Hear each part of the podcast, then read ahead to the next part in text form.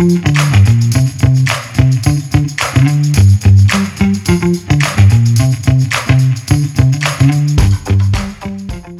listening to The Running Public. From marathoners to mud runners, we all have the same goal get to the finish line faster. That's right. This podcast is for you guys, the running public.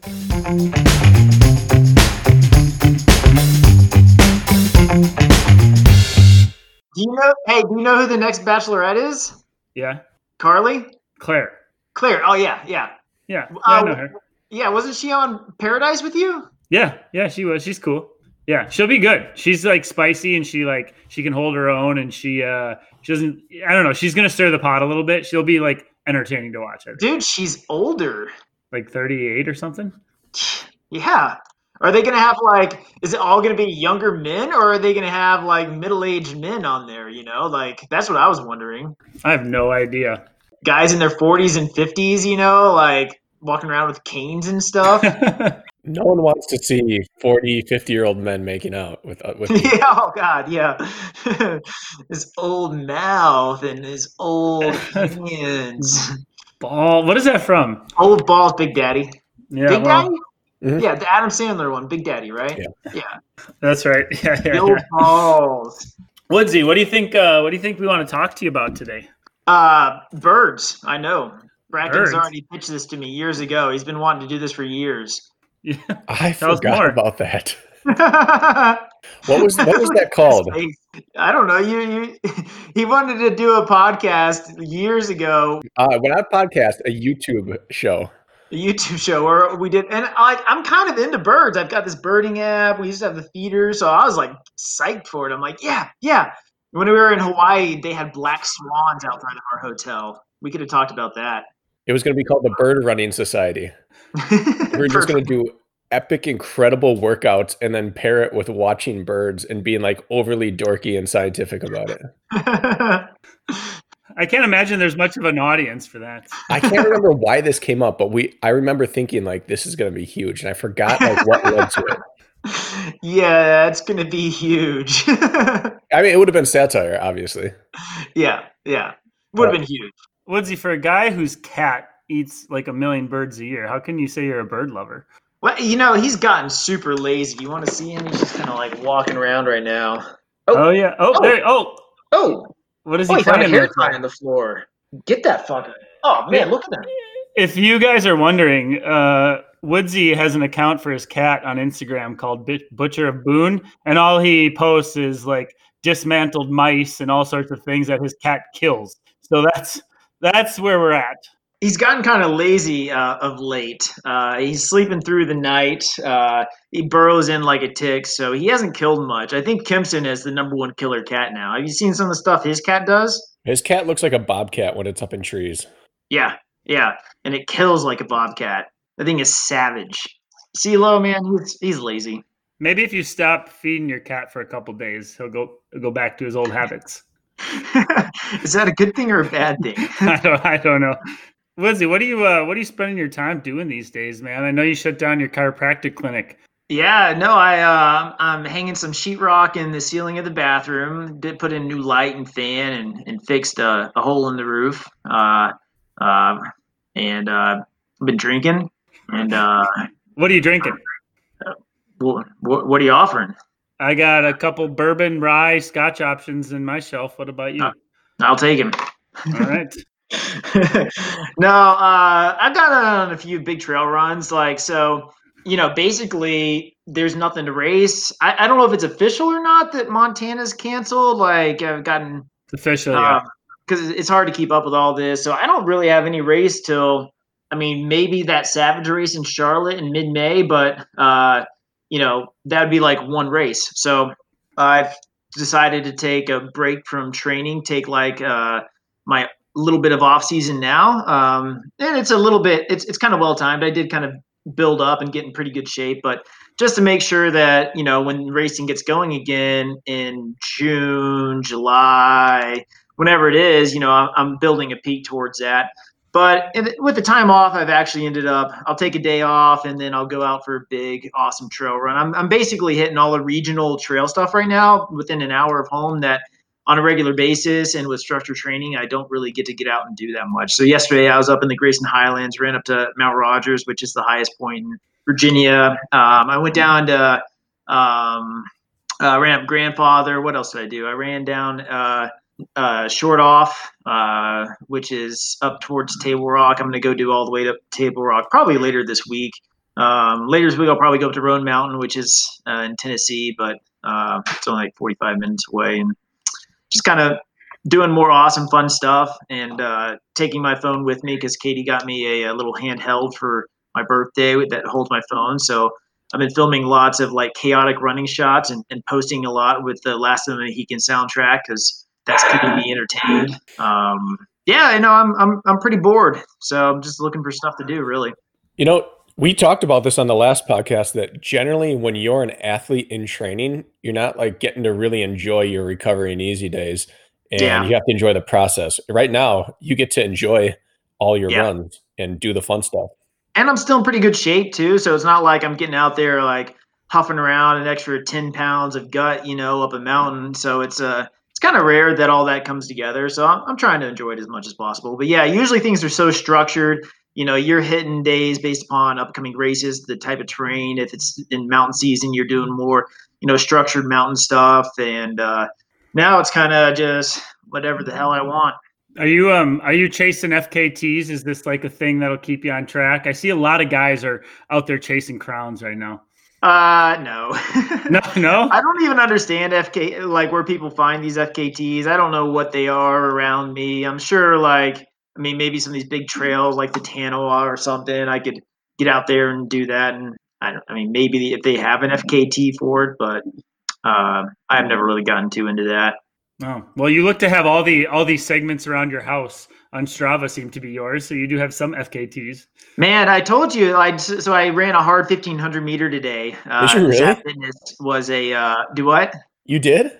Yeah, um, Zap Fitness did this sort of thing on. I think it was Saturday. They were like, "Oh, go out and run your favorite 1500 meter loop." I ended up doing it today, and it's around Bass Lake, which is mostly flat. But uh, uh, I, I got my fastest time, but I was still only seventh, and and uh, five of the six guys in front of me are all Zap guys, which are you know pro runners. Uh, but that was that was kind of all out for me, and it was only 431 for 1500. So you know I ran two hours yesterday, so. What do you would that be on a track? Do you think if you were on a flat track, perfect conditions, what do you think it would have been?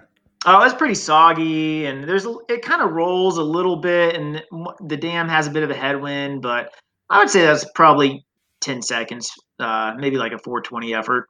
All right, because that'd be like a 435, six miles. So yeah, that's a generous conversion. Well, I mean, it was muddy and and, and soft. No, I'm I'm talking going from 1500 up to mile. Only going 15 seconds oh, there. Oh, oh no, I was, I was I was saying. Uh, what was I saying? Did I do that all wrong? No, I'm just giving you a hard time. I'm on vacation. All right, don't make me do math. No, no, we don't need to do that. We don't need to do any math. But we do want to do some history. Ooh, history. Yeah, how about that for a segue? Uh, yeah. The Spanish flu of 1918. Is that what we're going to talk about? You're the oldest guy in the sport. Yeah the Ryan Woods of 1920 or when it 30. Yes. I mean, everyone in the sport knows you now. And some people in the sport remember when you first came in and got on the struggle bus for a year or two. And a few amount of people know that you were like a big time mountain runner. And some people know you ran college, but we want to go all the way back and like find out the Ryan Woods progression as an athlete. It was fourth grade. We had junior champ mile for our local PE and uh, we went after it. First time I'd ever run a mile, and I'm out there out front with my friend John Perry. He had the speed. He was fast. He was like finalist in my our senior year at the state in the 400 meters, and we're getting towards the end, and and I'm like, hey, how about you let me win this one? He's like, all right, and 100 meters to go, and he just sprints past me, oh. and that's where it all began. That doesn't sound like you'd want to come back. no, I, I, was I was good at distance stuff. I, like you put me in PE and they'd have you sprint across the gym, and I was pretty close to the slowest in my class. I mean, of all the guys, girls, fat people, you know, everybody, I was slow. And uh, but then all of a sudden, like we had this mile run, and not only was I second in the class, but like, you know, I was running with a guy who was just an incredible athlete. And, you know, he's one of my best friends. So, like, man, I'm, I'm pretty good at distance stuff. And we actually, I think over the next couple of years, I it, did it again as same sort of result. And uh, so I kind of realized I had natural talent. My sister's who the one who got me into running though. She was a year younger than me in school, and she came out as a freshman to the cross country team, and she made all state as a freshman. And that point, um, that's when my parents bought me a new set of skis to join the track team that uh, spring. So track my sophomore year of high school is my first sort of structured running. Must be hard to run in skis. Woods. yeah, I never used those things, man. This, they gave me those, and all of a sudden I'm like running every day of the week. My my all my skiing time was gone. So so they bribed you, right? The if I understand it, they bribed you. You said, "Okay, I'll run track if you guys buy me a set of skis." And yeah, that's where it started. Yeah, yeah, and here I am, 41 years old, still doing it. So, were you successful in high school, or was it a, a process? No, I was successful. Um, so that track season, I mean, I didn't really take that serious. I'd run like five days a week, and I was one of the the team that uh, that uh, fall won the cross country state championships, the big uh, the big division in North Carolina. So, but I was already like in that first track season, I was one of the faster guys, top five guys on the team, and then the following cross country season, my first cross country season, I was still only running five days a week. Didn't run over the summer. Um, you know, did a lot of things as lazy as possible, and I was 13th at the state meet, uh, and I uh, uh, our team tied for the state title. I was the number two guy on the team, and we lost in the tiebreaker. And then my senior year cross country, I was second in the state, and we won the state title. So um, I was pretty good. I was moderately recruited to college, so all the regional schools were offering me like books or something like that, and I wasn't even sure if I wanted to run in college. I didn't really enjoy it that much. And then uh, so when I decided, all right, I'm going to run in college, I did, basically my whole decision was I'm going to run for the best school that will have me there, and that was NC State. And uh, never even met the coach when I showed up for the first practice. Like no recruiting visits, total unrecruited walk on, and uh, yeah, you know, it was kind of weird at first. I, I didn't know if I was even really on the team. I was showing up, but by the time I graduated, I was an All American at 5K. I'd won three ACC titles.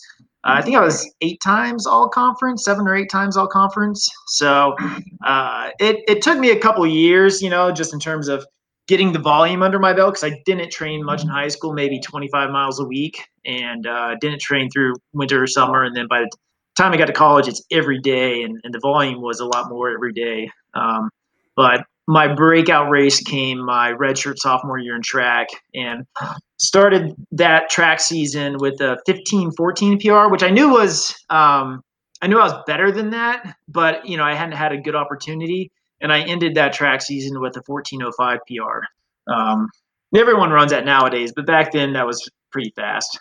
It Was a sophomore to run 14 and cut a minute off your time. That's not yeah. a terrible progression. Yeah, I was I was better than that earlier, but you know, I ran ACCs as a redshirt freshman, and it was like 30 mile an hour winds. Uh, so the winning time, I don't think, I think the winning time was like 15 flat. And then uh, Raleigh Relays that year, the other 5K I did was like 35 degrees and pouring rain. Um, that ended with a really frozen penis, so it was not good. no, you don't want that you know that's for like people listening though like that is a huge progression. Like taking let's just say even if it was shitty conditions like a minute off your 5k PR, er, PR in one season like if you're like a 30 minute 5k or er, that's like taking four minutes off of your 5k yeah. Like how difficult it is to take off that much time. Like that's like what were you doing? It was just like a matter of time you finally got consistent with training and you just no the training was there. So my first year is getting adapted to volume and i was just one of those hard asses that all, all i wanted to do was run with the top guys and the team was so good and so deep that geiger he had me running the slowest guys. So i uh, at first you know like i just tried to kind of hammer those guys. And then by the end of that first year, uh, the redshirt year, you know, going into the next year, I'm kind of in the next tier of runners as new freshmen came in, and I'm working with them some and maybe some faster guys, and I'm just trying to hammer. I basically turned every workout into a race, and I just wanted to finish a step in front of everybody for those workouts. Geiger gave me a time, I wanted to be a couple seconds faster. And then I started listening to the top guys' times and I tried to hit those times. Um, I would say I was pretty fit by the end of that redshirt freshman year, but I didn't have the opportunities. And, uh, and, and going into cross country, the team was so deep. I didn't make that top seven. Um, team was so deep. They finished third in the nation uh, that year, and then the next year we lined up seven entirely different guys and finished 11th in the nation. Whole, whole different seven. Not a single person carried over from the year before. So it was a super deep team, and I just hammered every workout until finally I popped a, a race. And a lot of guys on the team could see it coming. They knew it was coming for a while, um, but uh, yeah, I, I, I didn't know. I was just out there running hard every day. I had no idea.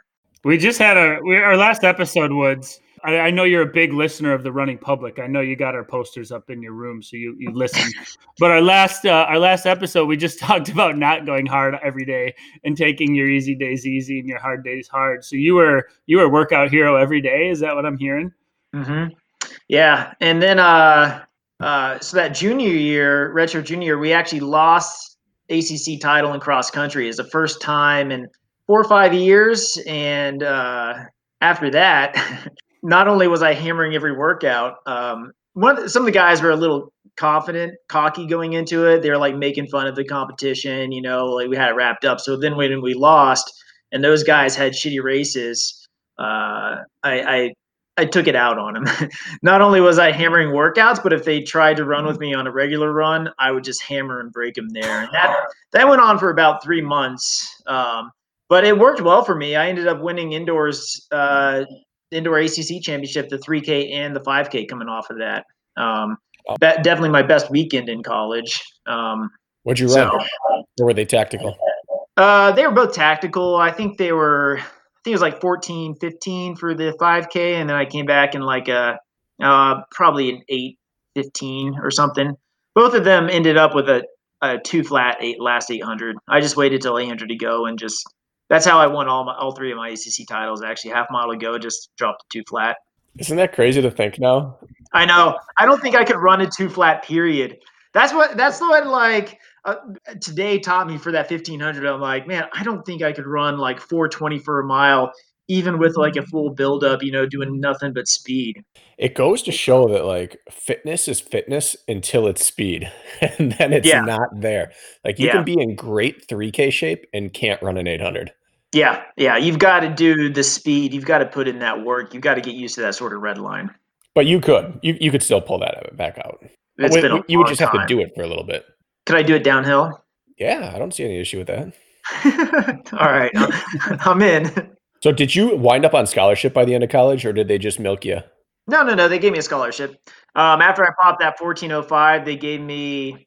I don't. It was a lot, and then going into my senior year, they gave me even more. Um, so uh, definitely, I think I think by the time it was my senior year, I like because I was living off campus, like the school was giving me like a check for like a thousand dollars each semester or something like that. It's actually pretty good money back then too. Um, and we'd get per diem. So when you qualified for like nationals in the summer, we were getting like forty dollars a day for like two months. Like that was a that was a hell of a job just sitting around doing nothing, you know. That is. So you went from a walk on who's never met the coach to full ride and them giving you a stipend each month. I made that coach look good. That's not a bad progression. No, he's a great coach actually, and he's he's had a lot of guys do that uh, over the years. So they, they, I think their women's team finished fourth or fifth in the nation this year in cross country. So it's same coach, same assistants. Uh, one of them actually was my teammate my senior year of college. So he's the male assistant, or I guess they've got their associate head coaches now is their title, but it's the same staff that was there oh, 20 years ago when I graduated. Wow. You go to the reunion? Do they have reunions? They're not inviting me. probably all right. No. We Kirk and I were talking the other day that part of the reason I feel like I had so much motivation to train post collegiately is because I didn't train that hard in college. And I wasn't burnt out, but it sounds like you did kind of burn the candle in college. What kept you motivated? Because you joined a post collegiate running group, right? Yeah. I've never really felt burned out. I mean, I just take some time off if I'm tired and um, I don't know. It's never been an issue with me. So I, I, I graduated college and went out to a team that was called the Nike Farm Team afterwards, and that was in uh, Palo Alto, and that's where all the fast track races were. And they had a lot of Stanford graduates there that kind of were the basis of the team, and then people regionally were coming in uh, to join them. So it was a super deep team, really fast, several Olympians, and I ran there uh, as long as I could till 2004 after the trials there, and I missed the trials that year. Um, that was actually one time that I there was negatives with being on the farm team because there's so many good people uh, that I felt like I became more of a time trialer than a racer, and I that was my headspace. But when it came to races, it was all about splits um, and a few bad splits, and I ended up. Uh, I mean, I, I, I only finished like two 5Ks in 2004, and they weren't good. And I, I would just hit a bad split, and it, it got in my head. So then after that, I ended up going to chiropractic school starting in 2005 in Florida, and I wasn't sure if I was going to keep running then but it was a nice actual break from the end of we spent 30 to 32 hours a week in the classroom so at the end of the day or a break here and there i'd go for a run it really refreshed my mind and you know i was in florida where the running scene was wasn't that good so i was the best runner in the state so i would just road whore all over the place during their road season which was like january through april and i'd make you know i think i was making 10 grand every year off of road racing with zero cost because it's all in state. You didn't need a hotel. You didn't need. They'd always give me free entries and stuff. So, uh, so yeah, I kind of just I found that uh, I went from a time trialer in, in California to a racer. You know, going for prize purses. So I didn't care about time. I would just race people to win. And I really got back that racing sort of mentality uh, down in Florida while still keeping really good fitness in school. Was your plan to like be a professional runner and then once you kind of got into that world you were like, "Yeah, I might want to look at another route." Is that why you did chiropractic or were you planning on going the chiropractic route the whole time?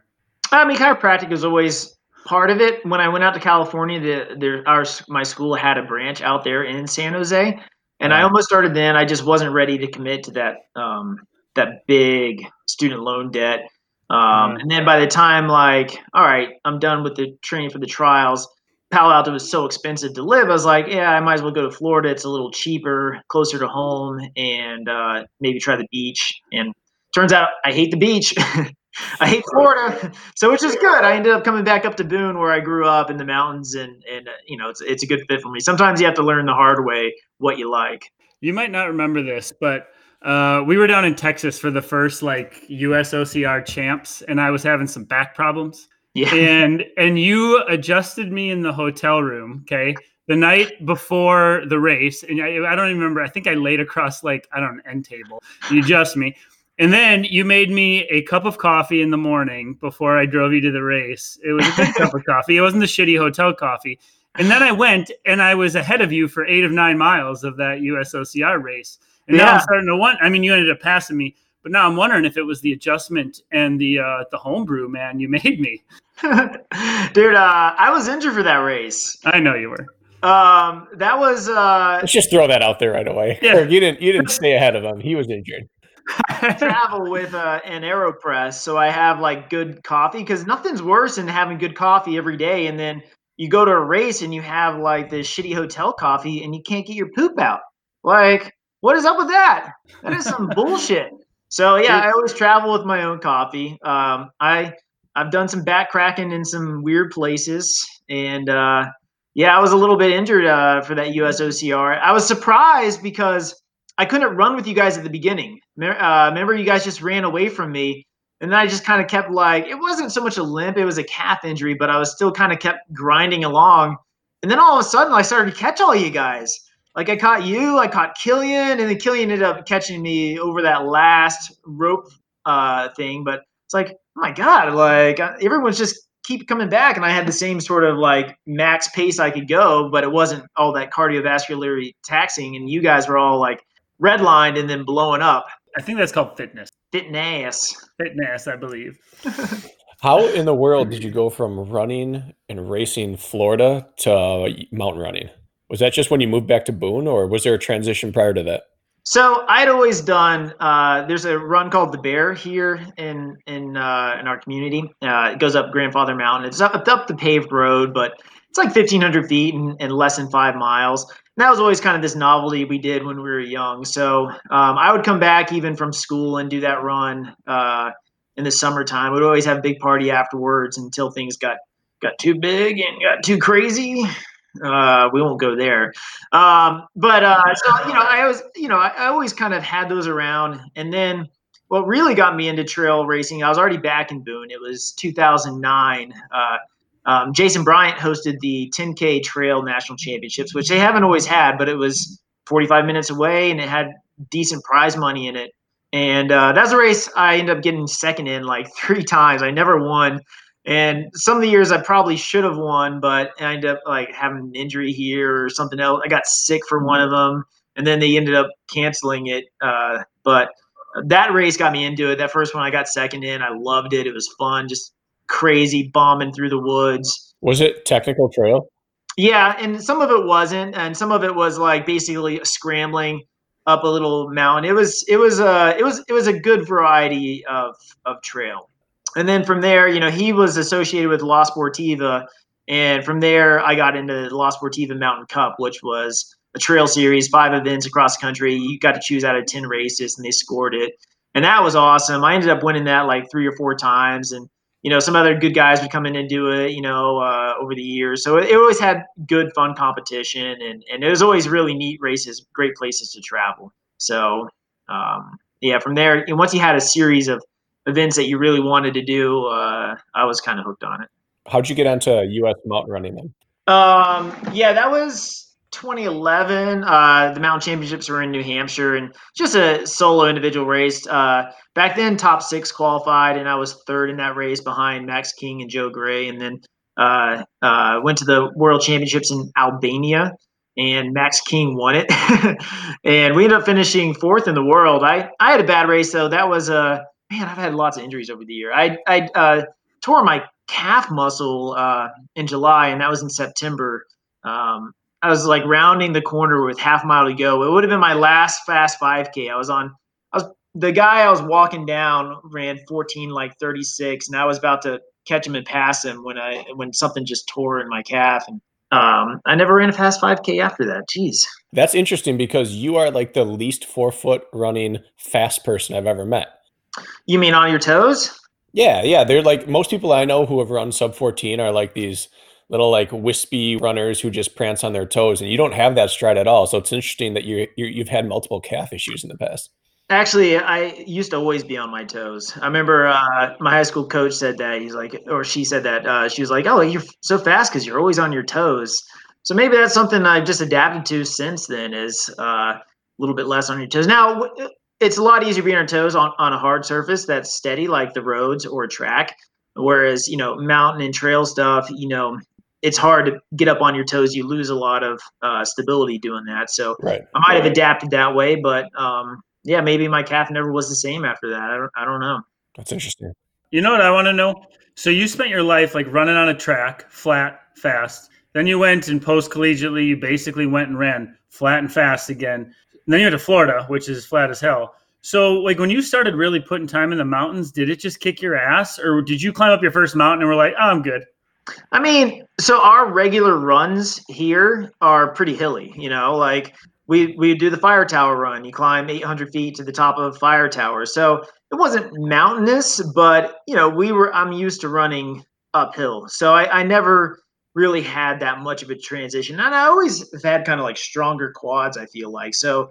Um, for a runner, I was always more thick quadded than a you lot. You do have meaty quads. You do have nice meaty quads, Ryan. You hitting on me? Yeah, yeah. That's why you show them off in those split shorts. I get it. Yeah, now you know. Yeah, know. Um, no, so the transition was, I mean, it was pretty smooth. I uh, like uh, from what I had been running uh, to you know how my body makeup was. I it was a pretty quick and seamless transition. Well, it's good to know because us flatlanders, it took me a little longer. We will say. so when is when when are you going to figure it out? Oh zing! I yo zing! You think you're funny? I ran nine miles yesterday, and I got 69 feet of elevation gain. 69, you little pervert. Uh, that's from the house. I can't help it. That's the world, man. You did that on purpose. Got to stop now.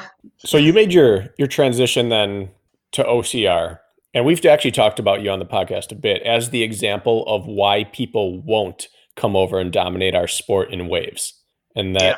you are the exception to the rule of high level runners, and that you just took your lumps and kept yeah. coming back. And we don't believe that most I'm runners stubborn. will do that. Why, why yeah. did you do it? I think part of it was, you know, that sort of transition. I knew like wasn't as interested in just the road stuff. Uh, wasn't as good. Um, I kind of had been struggling in the mountain stuff too. Like I wasn't as as good coming off a broken ankle, and I packed on a couple extra pounds. And and I think as I was getting into uh, obstacle racing, I kind of justified those extra pounds as oh, I'm just stronger. But um, you know, I I, uh, I think I was just stubborn with it. I, I felt like I could do it. I felt like I was close, and and a lot of times you know, it was almost I was almost tricked into it. So I could do like right away. The second Spartan race I ever finished was Spartan Charlotte. The only obstacle I failed was the spear. You know, so like the regional ones, I'm right away. I'm pretty clean at, and then I would get to the big boy ones, and a you're running a lot harder, so you're redlining. B the carries were heavier, sometimes double and longer. Um, which led to me just being broken down and failing obstacles at the end of those races. And for me, it was just like a, getting a little bit better condition, kind of picking out, okay, a couple things here and there that I needed to improve upon to get better overall. And it took, I mean, it, I don't know how long it really took because, you know, 2015 was my first full season in there. And then that 2016 year uh, was an odd year because I was, do you remember when I got mauled by that pit bull? So you know, I missed a couple of months of training for that, and then I started coming back eh, too quick and got injured. So, um, you know, that year I, I think I took forward steps, but I couldn't train for a good bit of it in terms of strength or running. And then by the time 2017 rolled around, I'd really figured it all out, and that was the year. I was, I was fourth in the U.S. Series. I guess I was eighth in 2016, despite all the injuries. Uh, but uh, that's the year where I kind of really put it together um, physically, and then uh, uh, got the consistency there in 2018. Although I was pretty consistent in 2017, it just was consistently at the edge of the podium. I think I was like fifth, fifth, sixth, and third in my four scoring races for the U.S. Series, which which was you know consistent but not contending to win. What was your first OCR race? That you ran. What made you run that race too? I'm curious. Uh, so the first one I tried was uh, a world uh, was tough world. Okay, in 2011, I saw this world's toughest Mudder event had ten thousand dollars for the winner, and I'm like, ah, I can do that. so first thing you had to do is you had to qualify. So I showed up to Tough Mudder Wintergreen, and they're like top ten percent of finishers. They didn't time it. like I'm like, uh, what's going on here? Like I started like the third wave, and I was the second person to cross the finish line that morning. So that was my first one, Wintergreen Tough Mudder 2011. And then I went to World's Toughest Mudder and I had a wetsuit. I was actually kind of prepared, but they gave you no information. I didn't realize there's a tent on course you could put your wetsuit in before you got in all the water. So my wetsuit was sitting in my little uh, uh, camping area while I'm in the water, you know, just a t-shirt freezing because it was 33 degrees and and just freezing cold in New Jersey. So that was uh that was enough to not have me come back for an OCR for what, four years, three years, four years. Oh geez. So you were chasing money. It was literally money. You were like, I'm gonna go win oh, that yeah. money. It wasn't yeah. like, oh, I'm gonna kick ass at this for sure. It was like, I want to get paid. Yeah. No, I mean, uh, because in I started my practice in 2009, and it, you know it was a slow build. So I was still trying to make money on the roads in North Carolina, trails, mountains. Uh, thought about the OCR stuff because you know the build up for building a practice was pretty slow. So uh, back then, you know, every little, you know, a couple hundred dollars here on a weekend was a big deal. Then I saw you for the first time. Do you remember where? Was it Warrior Dash? Yeah, Warrior Dash World Championships. World Championships? Out in California. Yeah, yeah. You, you, saw me stuck in a mud pit and you crawled right by me and took $2,000. yes, I did. I watched you in that red singlet, red and white singlet for the entire race just focused on your back. Like that's fifth place, and I have to. I don't know who that man is, but I have to catch him. Kurt, they, they dug up a mud yeah. pit right in front of the finish line, and like I'm, you know, I've never done one of these mud pits. So like I've got fifth wrapped up. I'm cashing in my head the two thousand bucks. You know, I'm like, all right, going to Napa. It's gonna be a great weekend. I go into this mud pit. That's all there is between me and the finish line. I go right in the middle, and it was just this mucky swamp. I couldn't move on it. I kind of flatten out to go by it, and then like I see out of the corner of my eye, Brakken and Hunter on the edge of the mud pit, just crawling by on firm dirt. There was no mud. They were just in the dirt, just like racing by me. I'm like, what the hell? now, uh, I have a distinctly different recollection. Yours was really wet and ours was really muddy, is what I remember. And I was swimming, swim crawling. It was the most desperate I've ever been on an obstacle because I knew like if I can't get through this, I lose a thousand dollars on this trip. And if I can get through it, I win two thousand. And so it was like it probably took what 20 seconds to get through?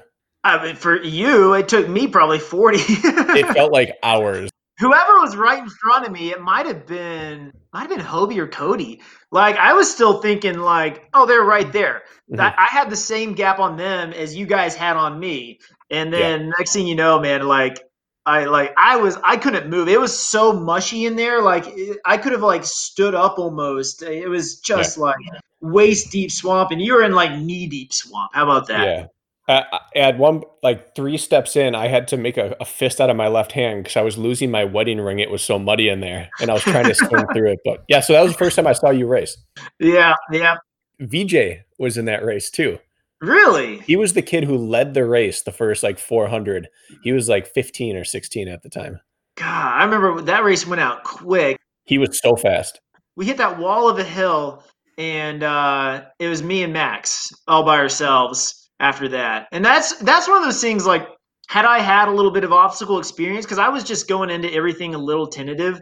Like that's a race that at my fitness then, like I could have been competing, you know, right there with Max the whole race. But he was actually pulling ahead of me on obstacles because he had done Atlas race before. I think he'd done Warrior Dash.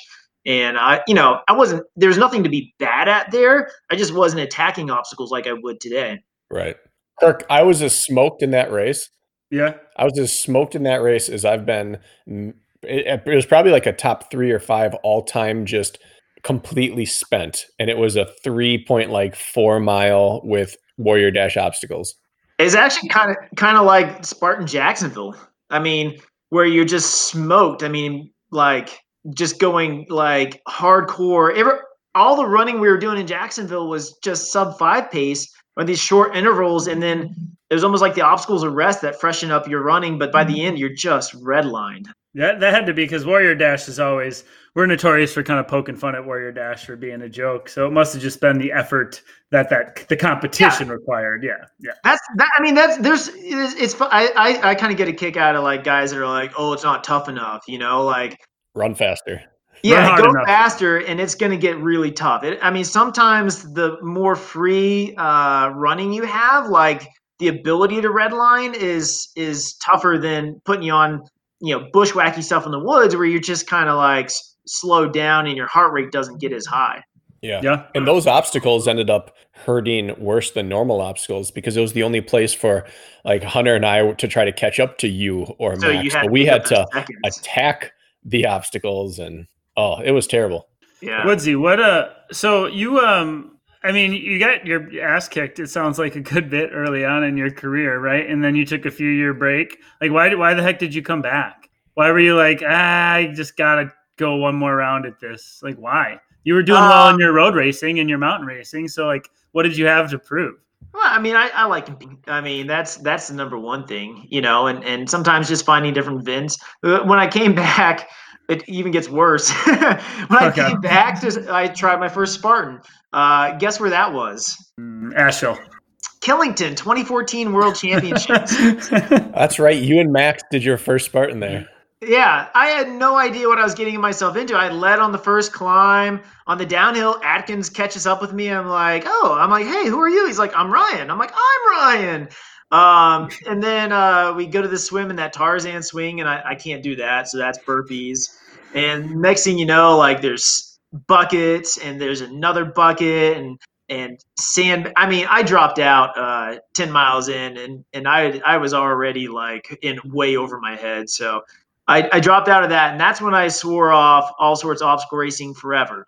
And then my buddy's like, dude, you should try this Warrior Dash. Bobby Mack, actually, he's a really fast 5K guy. He's like sending information on. I'm like, all right, those look easy. It's a 5K. Maybe I'll give one more try. And then, uh, and then yeah, then I got passed in a mud pit. Um, I don't know why I kept coming back. You know, though, Woodsy, I think it's good for people to hear that, like, like you didn't start on top, man, in, in all of this because I think a lot of people come in and they get frustrated with like their performances and they think like uh, the guys on top just came in and they're naturally that great and they didn't have to work that hard at it because they had all this talent and like those people that assume that are wrong. Well, going back to what Brakken said though, I, I think it is really hard. It's going to be really hard for Spartan to get new talent in the sport because you think about like, oh, I struggled, but kind of not really. I mean, you know, it was a couple Spartan races in, and I really figured it out. Um, but here's the thing: like, I had speed. I was a fast runner. I also had the ability to run on any sort of terrain. So the only thing I had to work on was a little bit of grip and core, you know, back core to to do those heavy carries. Um, and there's a lot of fast runners that you know can't run on trails. And then there's, you know, a lot of trail runners that aren't going to ever, they aren't going to have the frame to hold up to the heavy carries. And if they do, they're going to get their butts kicked early on because they're going to do the big races. And right now, there's so many guys in the sport that are actually really fast and that can do all these obstacles. They're attacking obstacles. Where if you come in, even if you've got the great frame, you can run trails and fast wide open. Like you still get you're going to get to an obstacle and you're going to hesitate you're going to wonder what to do you're going to pick up a sandbag and you're not going to sprint with it. You're going to be just losing seconds and seconds and seconds. And there's a high likelihood you, you know you could show up to a race that you should do really well at like a like a mountain beast if you're a guy who's fast and can run mountains. And you might not finish you know top five maybe eighth or ninth or tenth. And that's kind of if someone's got that sort of talent that's kind of uh, demoralizing and it's not something that's going to bring people back. So i don't i mean you think about it who have we seen new in the sport over the last three four years? I think the sport has gotten to a point where um, it's tough to break in. Yeah it's promoting from within currently you know, Kempson came up on the scene and Luna Lima, but they'd been there for years, just not. Yeah, they've all been there since 2015. I, right. They were both in Tahoe in 2015. Well, I don't know if Kempson was racing because he had the hip thing, but he's yeah. been around. It's and I think the only way Spartan will get these athletes to stick around is if they pay well deep. But like yeah. right now, it's not worth it to go out and get embarrassed and get your butt kicked and be sore for like two weeks afterwards for like to maybe take eighth place your first one and not make any money or make like 200 bucks. I think pay well deep is is exactly it, but I don't know if it's necessarily deep in the U.S. series. I think they should. Um, I think they should build their regional brand uh, a little bit better. If they did Savage Race type of prize money in just your normal Spartan race, I think that gives guys more of an opportunity to make racing a career. So if you're a, a, a tier two pro, as as I guess Spartan classifies, or even a tier three, now all of a sudden, you know, if you get second in your local Spartan race, you've got 500 bucks that's that's good. You know, you can actually kind of justify trying to make a living at it. Whereas right now, you know, those smaller events, you know, second place gives you 200 bucks and you just spent 150 on entry and 20 to park. You know, uh, it's right. It, it's hard to, to, to grow. There's nothing that's being offered uh, in the smaller events, and then, like we said, you go to the bigger ones, and you're just going to get your ass handed to you by me and the other big boys. Like the top 10 spots are kind of spoken for. Yeah. You know, and and and maybe after after 6 to 12 weeks of racing and prepping, you can claim one of those top 10, but there are now like legitimately 15 guys in the US who could all go top 7 or 8. Yeah. The guys feel really deep. Yeah, and and that that's those aren't huge numbers yet, but that's a lot of people who are obstacle proficient and good technical runners and aren't going to mess up. Who aren't going to make a lot of money because, like you said, the, the depth of money is is super poor when I first came into the sport, um, I made 20 to 30K a year on prize money, and I wasn't better than I am now. There's just 20 other guys who are all as good or better than I was who now make $1,200 a year on prize money yeah. because it just doesn't go around anymore. Now Spartan is supporting that much less. It's it, it's kind of crazy that that everyone who doesn't make podiums are better than everyone who used to like win yeah. world championships or make podiums. Like they're all training specifically for it too. Yeah. But it's not really about the money. I, I, mean, you didn't sign your Spartan contract, so obviously it wasn't about just the money for you. And eh, you're not. I mean, are you are you doing it for the money, or would you do it? Would you do it anyways because you love? It? I mean, they didn't offer me the money, and now had I known like markets were going to crash and I wasn't going to be working for, for several weeks, like yeah, I kind of wish I had that money now. But but I mean, you take a look at Spartan's end of it, boy. Uh, I'm sure that right now they're wishing they didn't invest in Tough Mudder and DEKA FIT and trail running like they had because those they I mean they would acknowledge that DEKA FIT and trail you know they weren't expecting to them to be big they were just trying to get people into Spartans and now you know they invested all that money and there's no events like I'm sure I'm sure they're wishing they'd stuck to what they were good at for uh, a little bit more and, instead of spread spread themselves as thin as they did but I mean that's yeah that's kind of hindsight you know. Uh, when it when it came down to back then, I wasn't going to take uh, take that much less money, and they kind of snuck it up a little bit at the end. It was more like eight grand is what like. And they're like, oh no, we, we put that in there, but um, you know, in terms of the travel that was required and the time and and everything else, and just you know sheer fact that they wanted me to the North American champ to take less than the year before, uh, you know, the my pride wasn't really interested in in doing that, especially what after what was not exactly a good year on the pro team between my issues with Robert Coble and Trusses and burpee form and me. Um, I mean, I didn't say anything publicly, you know, when those happened. I didn't make any sort of post, but then, you know, internally, I seemed to get punished for my attitude on it. Uh, it wasn't a good first year, so I, I, definitely wasn't interested in taking less to be their whipping boy. You were getting it from a couple of fronts. First of all, you still had the reputation and a bit of the aura because of the failed test. Second of all, every time you say anything online, Aaron Newell is your like your little bulldog on there. And and so I think a lot of what Aaron says in Spartan's eyes is you as well.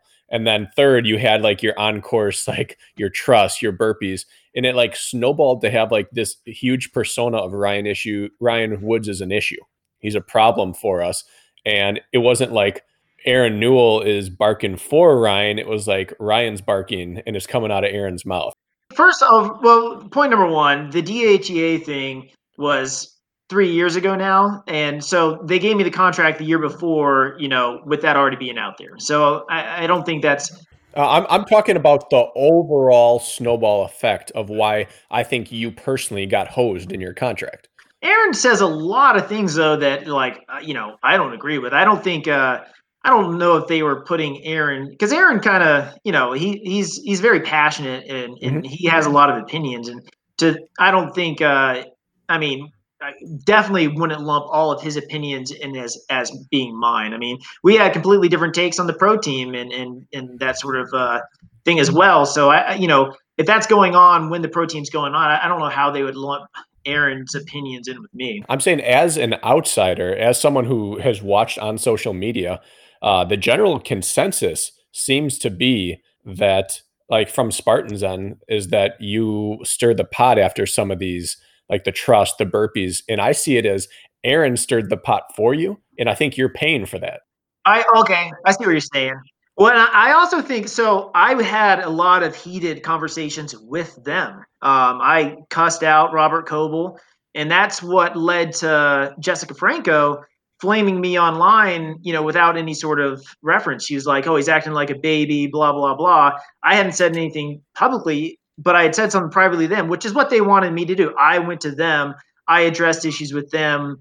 They handled some, ignored others, uh, but I made sure, you know, I kept everything in house, and that's what they wanted, and that's why I felt like I did a good job dealing with bad circumstances last year. But they seem to want to make it seem like that in-house and maybe other people's uh, voicing their opinions on those things as well came from me. I, and i can see where you're saying. Yeah i think you became an easy scapegoat for it simply because even if you weren't the one like being the rabble rouser it, the rabble was being roused about your name. Yeah even though Killian got a lesser offer and then they made it back up, I think that it was easier to make it up to him than it would be to make it up to you because again, I think you were the you became the whipping boy for it. Yeah, yeah, um, yeah. I mean, what can you do?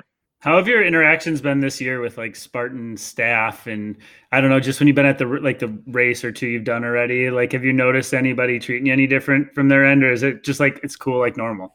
Uh, Coble now and I don't interact with each other. Um, I was noticing last year between him and the other refs, uh, kind of uh, a coldness from them. You know, before all that went down, it, it seemed like a lot of the officials were upset with me in the truss incident. Uh, you know, like like I deserved it, and, and there seemed to be. I actually even heard this several times. You know, from Jessica Franco online and her flaming of me that you know I, I seem to be a chronic cheater.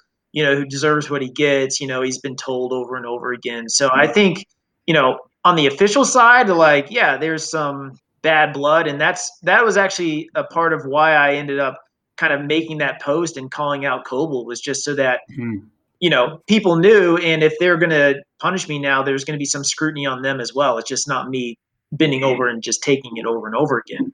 But yeah. you know, I feel like I've got a pretty decent relationship with Watson. We cuss each other out all the time, but I kind of enjoy it.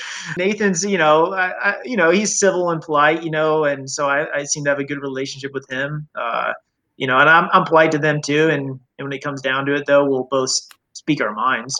How do you feel about the fact that uh, you are solely responsible for uh, countless rule changes in the Spartan book?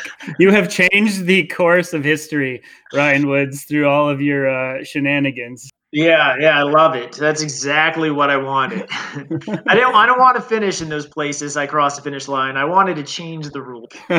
you know what? I feel like if it wasn't you, it was going to be someone. Like people have I, I don't I don't know how many times you rewatch coverages. People do infractions all oh. the time. It was bound to happen. Oh yeah, and I mean, so I mean, it, it, you can find one almost every single race from a podium finisher, every single time. Um, and yeah, I mean, much more egregious uh, violations than the truss on the on the A frame. Um, yeah.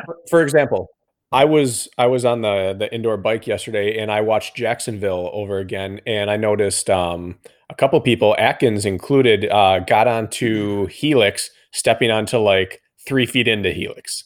Uh, rather than starting on the mm. first step or on uh, Z wall, a couple people stepped further in, like got on the second or third footstep on Z wall. Now that's to me now I, am not calling them out for that, but like that saves you two or three seconds, where the trust saves you two or three hundredths. Yeah, if even that, because I usually just I'm running up. I use all legs. The hands are just there to guide me. I still think there's like this huge misunderstanding of what we actually can and can't do. I know. Yeah. What is, what is it? So is it you grab the first block in the first foot, and then you're you, you can start anywhere with the other hand, right? But you have to grab the first block. I thought you had to uh-huh. grab the first block and first foot, but now it's like you can. I, have seen people grab the first block and step their foot to the third. From my understanding, yeah, it was touch the. You had to have your hand on the first block and first foot. You could go to like the third from there though with your other hand, right? Because I thought technically mounting an obstacle was both feet committed. Yeah. And so, like, if you stepped on the first and picked your foot up, now you're on it. If yeah. you step to the third, your second foot's already like past the beginning. I don't know. It's it's strange. But anyways, like their own coverage shows multiple infractions. I think that your infraction should lead to like a bulletproof rule book rather than case by case. Oh, we saw it this time, and here's a ad hoc penalty.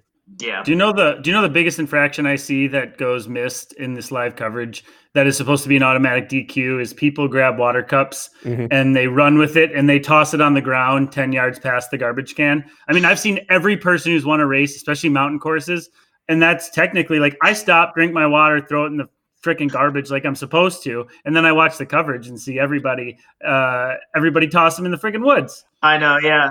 I saw that in West Virginia when I won.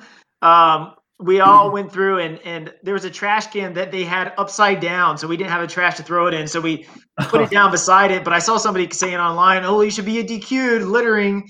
Trash can wasn't turned over. We didn't have anywhere to throw yeah. it. Yeah, but you see it from a lot of lot of guys a lot of times. You yeah, you do see that a lot. Yeah, I saw three instances of podium finishers not finishing in the clothes they started with in rewatching this stuff. So like stuff like this happens all the time. At some yeah. point, it's got to just be cleaned up in mass.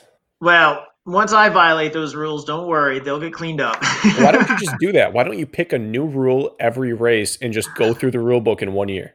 Maybe just one yeah. race. Break all the rules in one race so you don't fuck up like a whole season worth of racing. Well, if I if I'd have known, I would have. Some, sometimes I'm I'm thinking, man, maybe should I just if uh if if I miss a spear in a beast race, should I just skip the burpees altogether and just take the 10 minute penalty? Would that be faster or would it be, you know, better just to lay down and stand up? I would say lay down and stand up. I don't know, 10 minutes like early in a beast race? The old rules, you took 30 seconds per burpee up to 10, and after that, you were DQ'd. Yeah, I could take 10 minutes. I think I would have been better off in Tahoe had I had a 10 minute penalty at the at the spear. Because you know it took me two minutes to do those burpees because it was in that puddle. Uh, but I just never was the same runner again after that. So if I just would have ran out of there, I think. Uh, and plus, I also had the penalty for individual burpees. That's that was kind of my thinking on that. If I'm gonna get penalized for individual ones for doing them wrong, Yeah. Was your uh do you, do you have an obstacle that you come up to still and you're like, ah fuck, it's the it's this obstacle. Is there any that you feel like you're you like hesitate still or now you just like fly through everything?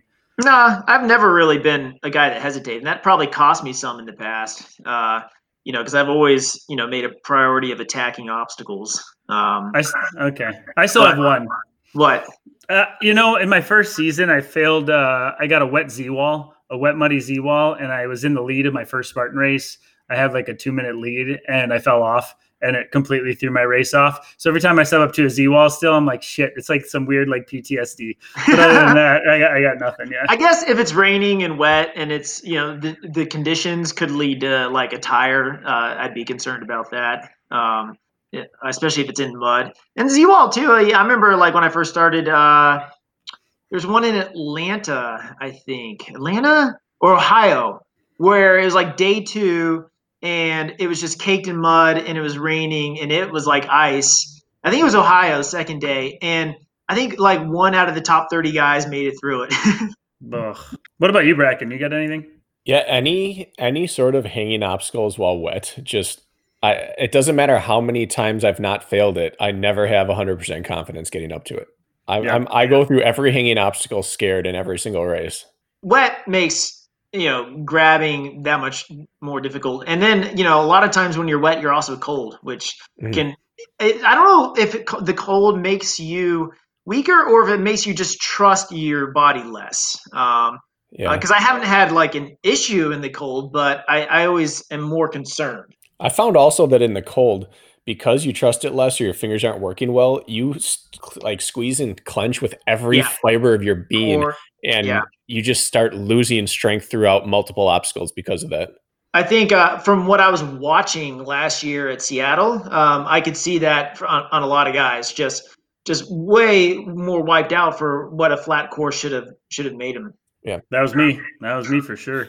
Ah, I sucked that race. Wasn't Woodsy, trying I to was. call you out, but you, you after, after the race, you're like, Kirk, you look both white and shitty out there. You told me you're like you're the whitest guy out there, and you look like shit. I was like, Thanks, buddy. Thanks. I just want to make sure we we cleared the two things up. I want to make sure they're separate. You know, you didn't look shitty because you're white. You look both white and shitty. That's how it came. That's how it came off. Uh, Woodsy, I was told to ask you about the burrito 5K. Yeah, yeah, that's one What's of my this- career what's this- highlights. Yeah, what's this burrito 5K about? They used to hold this Moe's Burrito 5K down in Columbia, South Carolina, where you ate a Moe's Burrito at the two mile mark. And uh, first year I did it, I was in good shape, and I, I, I won it in 1553. So, Wait, that's counting the time it took to eat the burrito. yep. Full Um, 5K? yeah, and the last mile I ran like a 438. That was with the burrito in me. But I guess the resting of the legs, I was so I was um it was a I, mean, I won 2 grand for that too and it was actually a deep field. So we got there ah, man, probably under 920 at 2 miles and then pounded the burrito. I didn't know what I was going to have for that last mile. Uh but it turns out, you know, I was just sitting there like big bite of burrito, sip of water to swallow it. So I got it down fairly quick. The water was the only way I could swallow it. But turned out that like minute of rest for eating that burrito uh, just kind of played into a big kick out of the legs. So and it was not digested at all. So I didn't have any sort of like burping or anything, and it's not like a beer mile where foam's coming up. Like I was shocked how fast that last mile was in that. Is uh was there a specific burrito eating zone you couldn't be eating on yeah, the there's run? burrito zone, and you could kind of walk through it. It was maybe 50 meters long. Ah, maybe not even that long. So you can kind of make up some ground in there as well. Uh, and you had your choice. You could do chicken or veggie. What'd you go with? I think I, I think I did veggie. I could have It'd be went chicken. tempting to go lighter. Yeah, I, I s- you know, I, man, I had a, I had logic behind it. I don't know what it was though. Been All a right, while. so I've heard of three very cool ingest and run events. The first is the beer mile, which everyone's done, or most. Second is the burrito 5K. I hadn't heard of that until you. And then Chad Trammell in Alaska, they do a tequila steeplechase. oh, Of those three, what would you be world champ at if only the the the fields of like a normal Tahoe World Championship showed up? What what's your best event?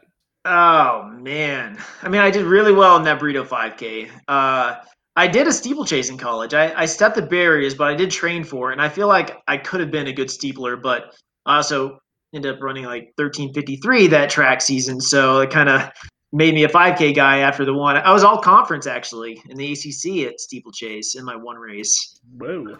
Um, but because that was 18 years ago, um, I- I'd have to go to the burrito burrito 5K. Definitely not beer mile. I by by two three beers in, like like the the expansion of fluids is is to the point where I'm not running. Okay. Kirk, what about So- you? What's the te- what's the tequila setup? How did Uh, that work? shot of tequila every lap? No, for how many in a, in a 3K? I think they did thousand.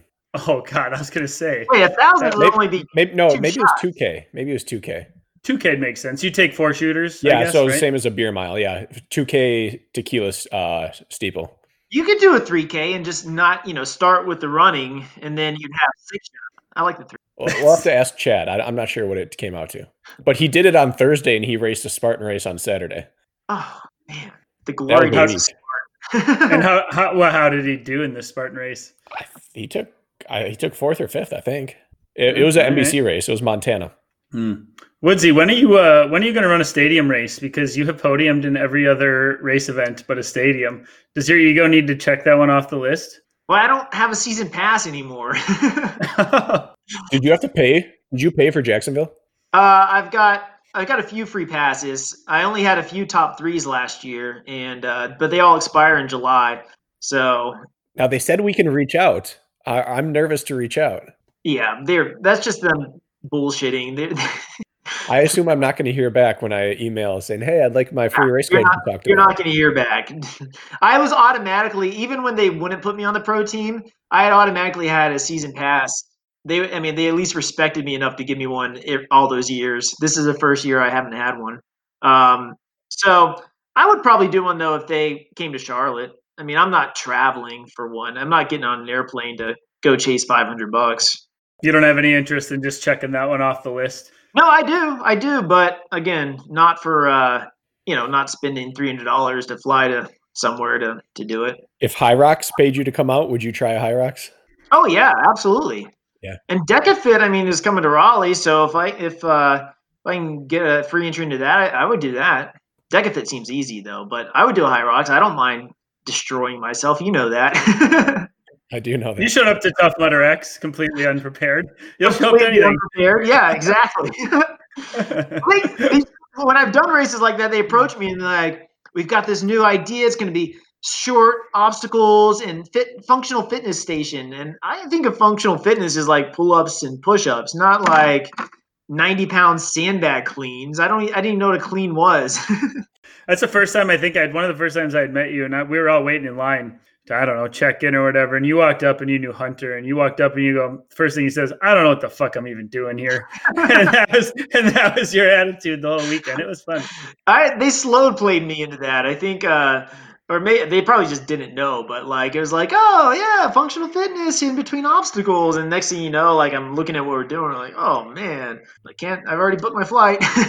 That had to have been the craziest, like, intimidating start to that race when two guys tore their Achilles in warm ups. Yeah. Like, what, what are we doing here? I think that was the second year, wasn't it? no, that was the first year. Or That was you're right, that was the second year. I just remember Yeah. looking around and everybody looked like they definitely did CrossFit. And I was like, oh, I'm just like the skinny kid here. How did that happen? I, I made you not the skinny kid. I remember you. just thinking, don't run too hard here in the beginning because I'm just going to embarrass myself. so I like jogged the first like box jumps or whatever it was, just just because I didn't want to like be out front and then have them focusing on me to to as I'm falling apart. Yeah, It'd be okay to take last as long as you weren't 20 meters up in first initially. Exactly. So I, I just jogged and I took last. you you still were up in first. Me and you were in first going into the box jump overs. Yeah, but I wasn't like leading. I was like letting you run with me. I wasn't like racing. You, you know, we were just jogging. we I think were someone else was with us too. Mm, Kempson or something, maybe. I don't remember. Woodsy, when you, uh, I'm curious about these are personal curiosities. Um, of all your Spartan races that you've done so far, like your Spartan, let's wins, I guess. Which one is like the most memorable or impactful for you? Like, which one do you think back on that just jacks you up? Do you have one that stands out? That jacks me up.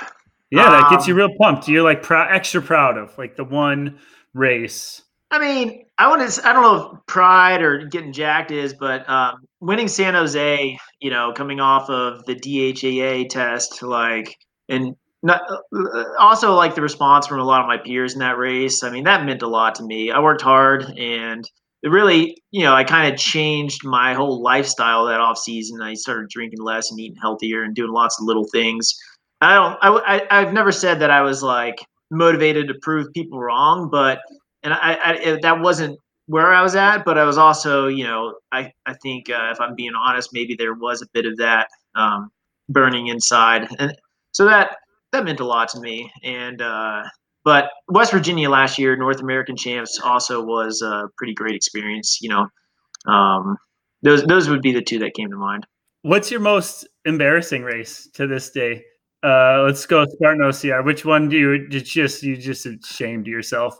Well, uh, again, maybe I don't feel totally ashamed, but that Palmerton race where I was, it was the first time they had an open house. It was the first time I ever got to practice on obstacles.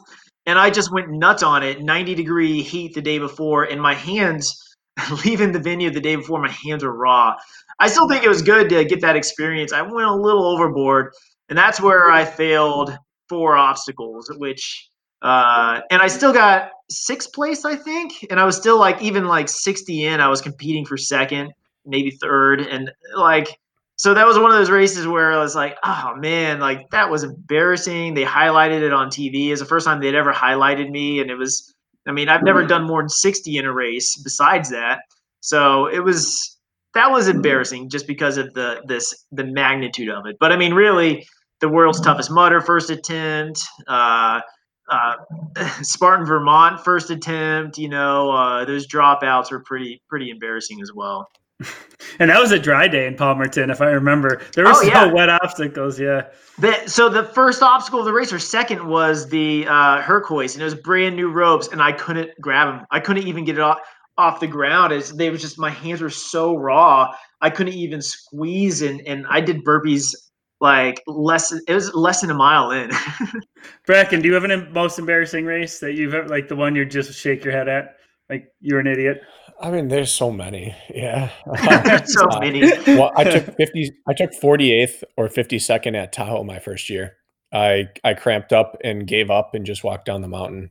Uh, the, the backstory I, I I hadn't told anyone. We went to Costa Rica for like 12 days as a family, and I spent the last four days on the toilet and came back. I was like 12 down pound 12 pounds down and went to Tahoe. And I wasn't gonna race. I'm like, oh, what's the worst that could happen? And I I would have taken fourth uh, for the women that day. so that was a really bad one. That was the first time in Tahoe. I remember that. I because I remember I fell and hit my knee and thought I was gonna have to drop out. And I spent like five or six minutes like walking around, cussing. And then all of a sudden, like my knee loosened back up and I was able to run. And I'm like, wow, all right. I finished like 21st, not bad Yeah. considering you know how bad it went. And then I'm like, looked in the results and I'm like, oh man, I beat Brakken. Yeah, and the reason that was the most embarrassing was I was on the athlete panel the night before, yeah. and like as one of the favorites because that was Yeah. back when I was still like making podiums at the national races, and I was supposed to do well, and I wouldn't have made the women's podium that day, so that was a bad one. I, I mean, I've had a lot of bad ones, but that was that was really that was a long time on course. if it makes you guys feel better, I took 58th at Tahoe my first year, and I was proud of it. so, so, so, so, there you go. I had to I had to kick with uh, Rose Wetzel to the finish, who caught me and and passed me. So I mean, there, there you have it. You you have had a, a sprint finish with two of the greats. You had it with Hobie and Rose. Uh, we were both doing burpees. Uh, Did you beat both of them? Uh, I beat Hobie and Rose finished in front of me. She finished her burpees like one or two in front of me, so it really wasn't. man. That was Man. that year was the year of two epic burpee offs with Faye and Lindsay, and then you and Rose. Well, that it wasn't. It wasn't. It wasn't quite that, but we'll we'll go with it. Woods, I only have one thing left on my docket for you. You are approaching the time when, like, our sport has shown there to be a cutoff for age. Like, Hobie and Cody have both won world titles at 40, and we're out of the sport by 41. So, They were still We- pretty good though. I think they could Yeah. have kept going. I think mentally they were done. And plus I they moved agree. everything to Sunday. but but but I mean, those go hand in hand. What what Yeah. what's your what are your plans? What's your take on that?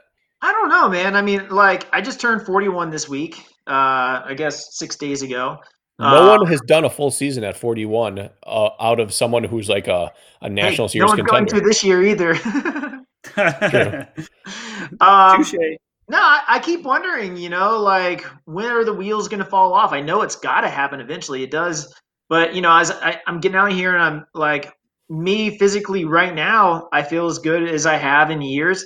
I wonder if maybe the engine is, you know, maybe one or two or three percent weaker than what it was a few years ago. Like, I, I don't think, you know, I don't think I, I'm a guaranteed, you know, run away from everybody in the climbs anymore. Um, but I mean, I was in va- on vacation in Hawaii. I just ran, I just did a 10k, and I wanted to run 5:10 pace, and I pretty much nailed it. Uh, I would have if it wasn't for a headwind in the last mile, which dropped to 5:20, which ruined the whole effort. But um, you know, I'm still running really well. I'm getting out there. I'm I'm actually better at technical downhills right now than I have been since I broke my ankle. Like I'm actually getting downhill segments uh, on on so many of my runs now, and I don't know. There's things I'm doing better. There's things that I'm still pretty good at, and there's things that maybe I'm falling off at. But I think the balance of it, I, I don't see anything changing this year, and and I wonder. I, I expected it to happen last year. I expected it maybe the year before, maybe this year, and and I'm going to keep doing what I do and pushing it until it does. And I have a feeling for me, it, you know, either it's going to be slow over the course of few years, or it's going to be one of those things where I get injured and then it's a few months off and I can't get back into it like I had. So I do a lot to keep myself healthy. Um, you know, I've got good supplement companies behind me uh, with good nutrition stuff, but I also do a lot on my own every day, stretching, yoga, everything I can to keep myself as healthy as possible. And because that's that's where I feel like it could end pretty quickly at my age, but it hasn't yet. So we'll we'll see.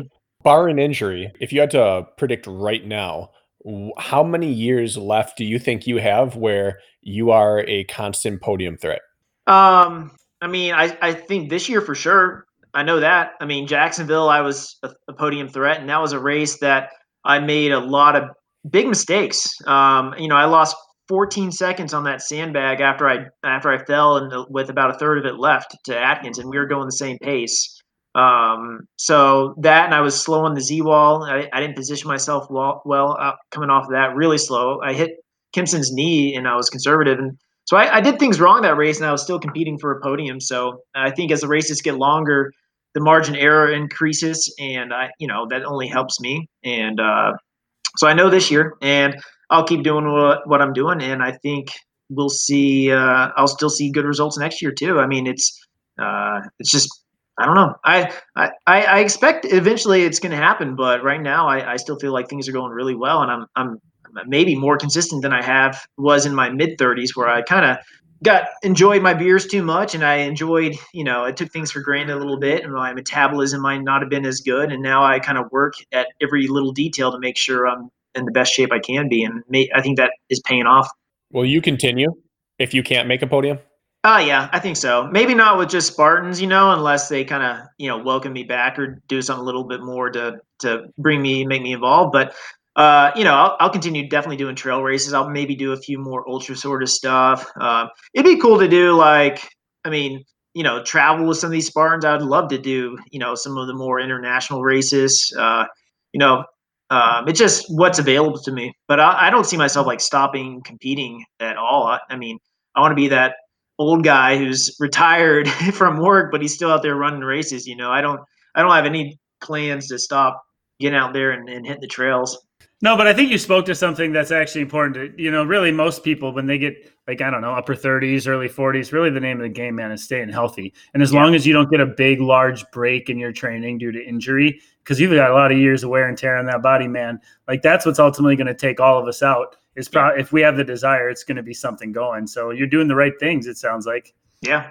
Yeah, you know, and I, I, don't feel that wear and tear in my body, man. I, I get out there for these runs, I feel great, you know. Uh, um, yeah, so um, I hope it keeps that way. I mean, I because I really enjoy running and trail running and mountain running, and and I, I enjoy competing. So even if I'm not competing for podiums, even if I like, man, it'd be cool to be showing up five years from now and still running elites and, and competing to finish top 10. Like, I would love that, man. Like, I, am on board with that, you know, and make all the young kids, you know, hate their lives because the old guy's crushing them. Like, I'll, I'll do that before I disappear. I've thought about that a lot and, and wondered if if I'd be able to do a gradual descent back into like the tens or 15s, or if I'd have to take like uh just even like a one year hiatus and then come back as the old guy. Yeah. if that would be like mentally better for me. I think like it depends on your age. I, I feel like if it's if it's if it's me and it's 43, 44, 45, like at that age, like you start to like I, I start to accept and understand, you know, limitations that I'm going to have, you know, but if you're, what are you, 36? 32. 32? Oh, sorry, man. So like if you're 32, 33, 34, 35, I think it's, it'd be probably a lot harder. You know, the older you are, the tougher it gets. You're only 32? 32. Man. So look at that baby face. So when we raced in 2014, you were 26. Yeah. Damn. You're a baby. I know. I just started. Yeah, I started my first year out of college. I did my first race. You're you're the first generation like growing up as like as pro Spartan. Yeah. Or formerly pro. Sorry. yeah. No, I'm I'm I'm at peace with that. I don't. I used to have a huge amount of ego tied to that. Now it's like, you know what? I want to get in really good shape and race and ruin some people's day and have a lot of fun coaching, and that's that's enough for me. Yeah, it's a lot more fun to be on the outside than to be on the inside to be the little whipping boy, you know, having to be told what to do, when to do it. You know, it's it's kind of nice just being the one messing up everything for everyone else. And I love my years with Spartan, I really did, but it does make the weekend a little less about enjoyment and a little bit more about business. Yeah. Now we can get out and enjoy it. That's right. Woodsy, I got one last question for you. Yeah. Um, we know you're doing the U.S. series. I think you've said that on social media. Uh, what else are you looking at this year? Where can oh, I mean, assuming races resume in like June or July, what else do you have on your schedule? Um, I've got my schedule right here. Oh, convenience. yeah, yeah, it is. Um, yeah, I was kind of toying with the Canadian series as well, but I guess is Montreal canceled yet? May 9th? It, I don't. It, I can't yeah. keep up with that. I, I think through May fifteenth. May fifteenth, I believe, through May fifteenth, they've officially canceled. So, um, and then the other two weekends of the Canadian series is the same weekend as Broken Arrow and the U.S. Mountain Running Championships. So I was thinking about maybe doing those instead of Canadian series. Um, I've got well, I had a few local trail races. Um, those got rescheduled. I hadn't really gotten into my summer of scheduling yet, besides the U.S. series and and you know the big Spartans at the end of the year. So and it's kind of hard to start looking at it right now just because I don't know what's going to be around. But I think I'd like to do Broken Arrow this year. Um, I think that I've been out there so many times. I uh, I know that terrain very well. I like to get out there and just maybe go for a run as opposed to doing burpees in a frozen mud puddle. Um, so uh, yeah, that's that's kind of where I'm at. I'd like to do that the U.S. Mountain Running Championships. I haven't done it in a while, and I don't know, just to see where I'm at compared to the top mountain runners. I think a lot of that depends on my fitness you know, I wasn't uh, going into Jacksonville. I wasn't where I wanted to be. I would say it was maybe a couple weeks uh, away um, from where I was the year before, and maybe a couple pounds too. Uh, taking a break now, you know, I, I don't, I, am not worried about getting there, uh, but it's just kind of figuring out when I build up and when I get there. So I wouldn't want to go across the country for a big trail race, mountain race, if I'm not in good shape. But if I'm in the type of shape I was last uh, into summer and fall, then uh, I, I, definitely want to head out there and do some bigger trail races this year. Sprinkle in some road races here and there too, some of the fast local uh, regional ones. Yeah, you like to do that. And who? Uh, any sponsors you want to shout out? Who's taking care of you these days? Uh, I got the Riverbend CBD. You see that on my titties? Yeah. Uh, uh, and Duralete, you know, they're always great to me. I love working with Matt. Um, Attack, they've got these new energy shots out. I just had my first one today. Uh, I think they're going to be awesome. And uh, VJ Shoes, I did my uh, my 1500 meter time trial today in the new X Speeds, and they are fast. So I've got a I've got a good set of sponsors, man. I'm actually really well taken care of. I, I like all the brands that are representing me, and uh, I'm very fortunate to be with them because they're quality. Sweet dude, Brakken, you got anything else? You know what? I was going to talk to you and ask you a bunch about your training and everything, and I think I'd rather just have a woodsy training theory episode in the future. You know, I don't have a whole lot of theory behind mine. I kind of just do what I did. Uh, in college. You know, um, it's I have the same sort of breakdown um, as to, to what it is. So I don't know if we could do a whole podcast on that. Well, then g- give me your give me your five minute breakdown. All right. Um, I mean, basically, you know, my week is centered around two hard efforts, uh, usually fartlek runs, um, varying uh, distances. Uh, early in the year, kind of more base, longer stuff, more speed later on. I get a long run in every week. Um, I was only doing about an hour and a half because leading into uh, Jacksonville because everything was short to start the year, but it'll get up to two hours. Um, and then the rest is just maintenance runs, maintenance runs with one recovery day, and the recovery day will be 30 minutes, or it might actually be on the bicycle now. Getting older, uh, you know, I was forcing myself one day on the bike uh, over the last two years here and there. Uh, I could take two if I'm feeling beat up it's a great way to kind of get my climbing legs. Uh, uh, but basically, that's the same build, same formula I've had since college, uh, and I sprinkle in more specific stuff based upon the events coming up. So if it's mountain stuff, then I'll do a couple of mountain days in there. Um, more hilly workouts, potentially on some more rolling hill terrain. And if it's you know uh, technical trails coming up, then I'll get out and run some of the single track. Uh, it's kind of just based on what's what's on the schedule. And then um, I do. I've been consistent this year until the CrossFit gym closes with one day a week of CrossFit, uh, that HIIT sort of workout. Um, two days a week in the climbing gym. Uh, uh, one day a week of squats and deadlifts, getting that heavy load on the body. And then I like to do some drills and strides just to make sure that I'm keeping some turnover here and there, and my technique, running technique, is uh, is good. So that's basically all I do, and it's just a little bit of tweaks here and there based upon what's coming up. You're a big fan of the fartlek. I feel like most of your quality workouts, from what I see, you're not taking actual rest. You're taking very short jog recoveries. You're rarely standing around. You do a lot of ladder work and build up and down. Is that how you approach most all your quality days? Yeah, I mean, like a lot of that is out of necessity. I don't have a track available to me. Um, uh, sometimes you know I've got a little loop that I'll do on grass. I'll do hill repeats that are specific. Uh, but those, I mean, that's most of it is fartleks, uh, and a lot of that is because mentally I see splits. If I were to go to a track, I'd see splits, and I'd expect I'd expect times that I, I used to be able to run. Whereas fartleks, mm-hmm. you know, you base it on feel. You'll kind of look at your watch and your GPS, but you know, if it's not going fast, you can just be like, ah, the satellites suck right now. you can blame it on something else as opposed to what it actually is. So I find I get, you know, when you go into a workout, I know most of you guys focus now on heart rate and stuff like that. But back in the day, we, you know, it's more about, all right, what kind of effort am I giving? Can I talk? Am I, how winded am I? It was kind of based on feel more than your actual heart rate. You kind of, I, I couldn't necessarily tie it directly into my heart rate now because I haven't done much heart rate work but I know that sort of feel is the effort I'm getting, and that's what I push to in fartleks. Uh, is depending on what the time interval is and what the recovery is, what the feel needs to be, and that's what I've done a good job at over the years is keeping the intensity where it should be. That's huge for our sport too because we can't race based off pace. And Yeah. so it's all about whether we're scrambling up a rock face or descending or running technical or flat, that it's it's all about feel rather than than actual stats. Yeah. Yeah, and don't look at Woodsy's heart rate data on Strava because it's not accurate. It says his heart get- rate's like 100 beats per minute. I get like three run. comments a week, and I just have to be like, I think I even put something up on my Strava page that says my heart rate mo- monitor is inaccurate. I even got a new watch too, and it still does the same stuff. So, oh, and my training I also do a heavy carry day too. Just go Yeah. back. To Oh, yeah. What does I that look like? That's doing a- something.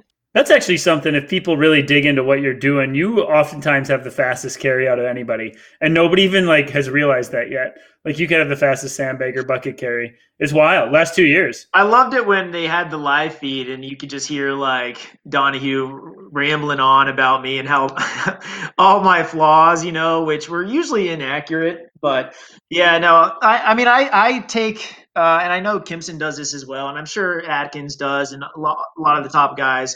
You know, we get down to the race, we all take a look at our Strava data and we look at what we did well and what we didn't, and then we try and perfect that. And once you get five years into it, you know, I, it took me a couple years. To, I was I was stubborn the first year or two, I think, in terms of how I trained. But now, you know, I listen to the results and I work on what I need to. And and for me, you know, I'm trying to win every heavy carry on Strava. You know, like I'm getting out there trying to be fast and trying to be efficient. Um, and uh, and I I try that with every single obstacle though. You know, monkey bars. I want to be the fastest on that, uh, and that's that's that's the goal, and that's I'm going to keep working at things till I am the fastest at it. I think there's some beautiful simplicity to that. You know, Yeah. The race tells you what to do, you go train it. Yep. Yeah. Um, it's, it, data is important, you know, and we don't you don't get a lot of that from you know Spartan and splits and their live feeds and stuff like that. But you know, Strava is an incredible tool to get out there and really learn where you stand with your peers and everyone else in the race. Even if you're you know a mid pack guy still competing for age group, you know, you can get out there and see where you line up with everyone else. I'm all fired up. I want to go do a run now.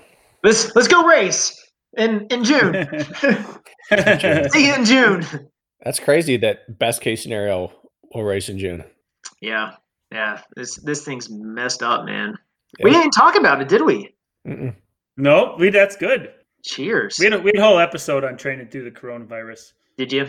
We said if you're sick at home, suck it up. You got to train through that virus. We said, Nice. I, that, I like that plan. It's like we're in an altitude mask. yeah, yeah, it's yeah, it's like resistance training. You know, body resistance training. Your Yeah. body's resisting it, but you're gonna get stronger because of it, or die. Viral hypoxic training. oh god, that's how we got to end this podcast. All right. I'll see you guys in June.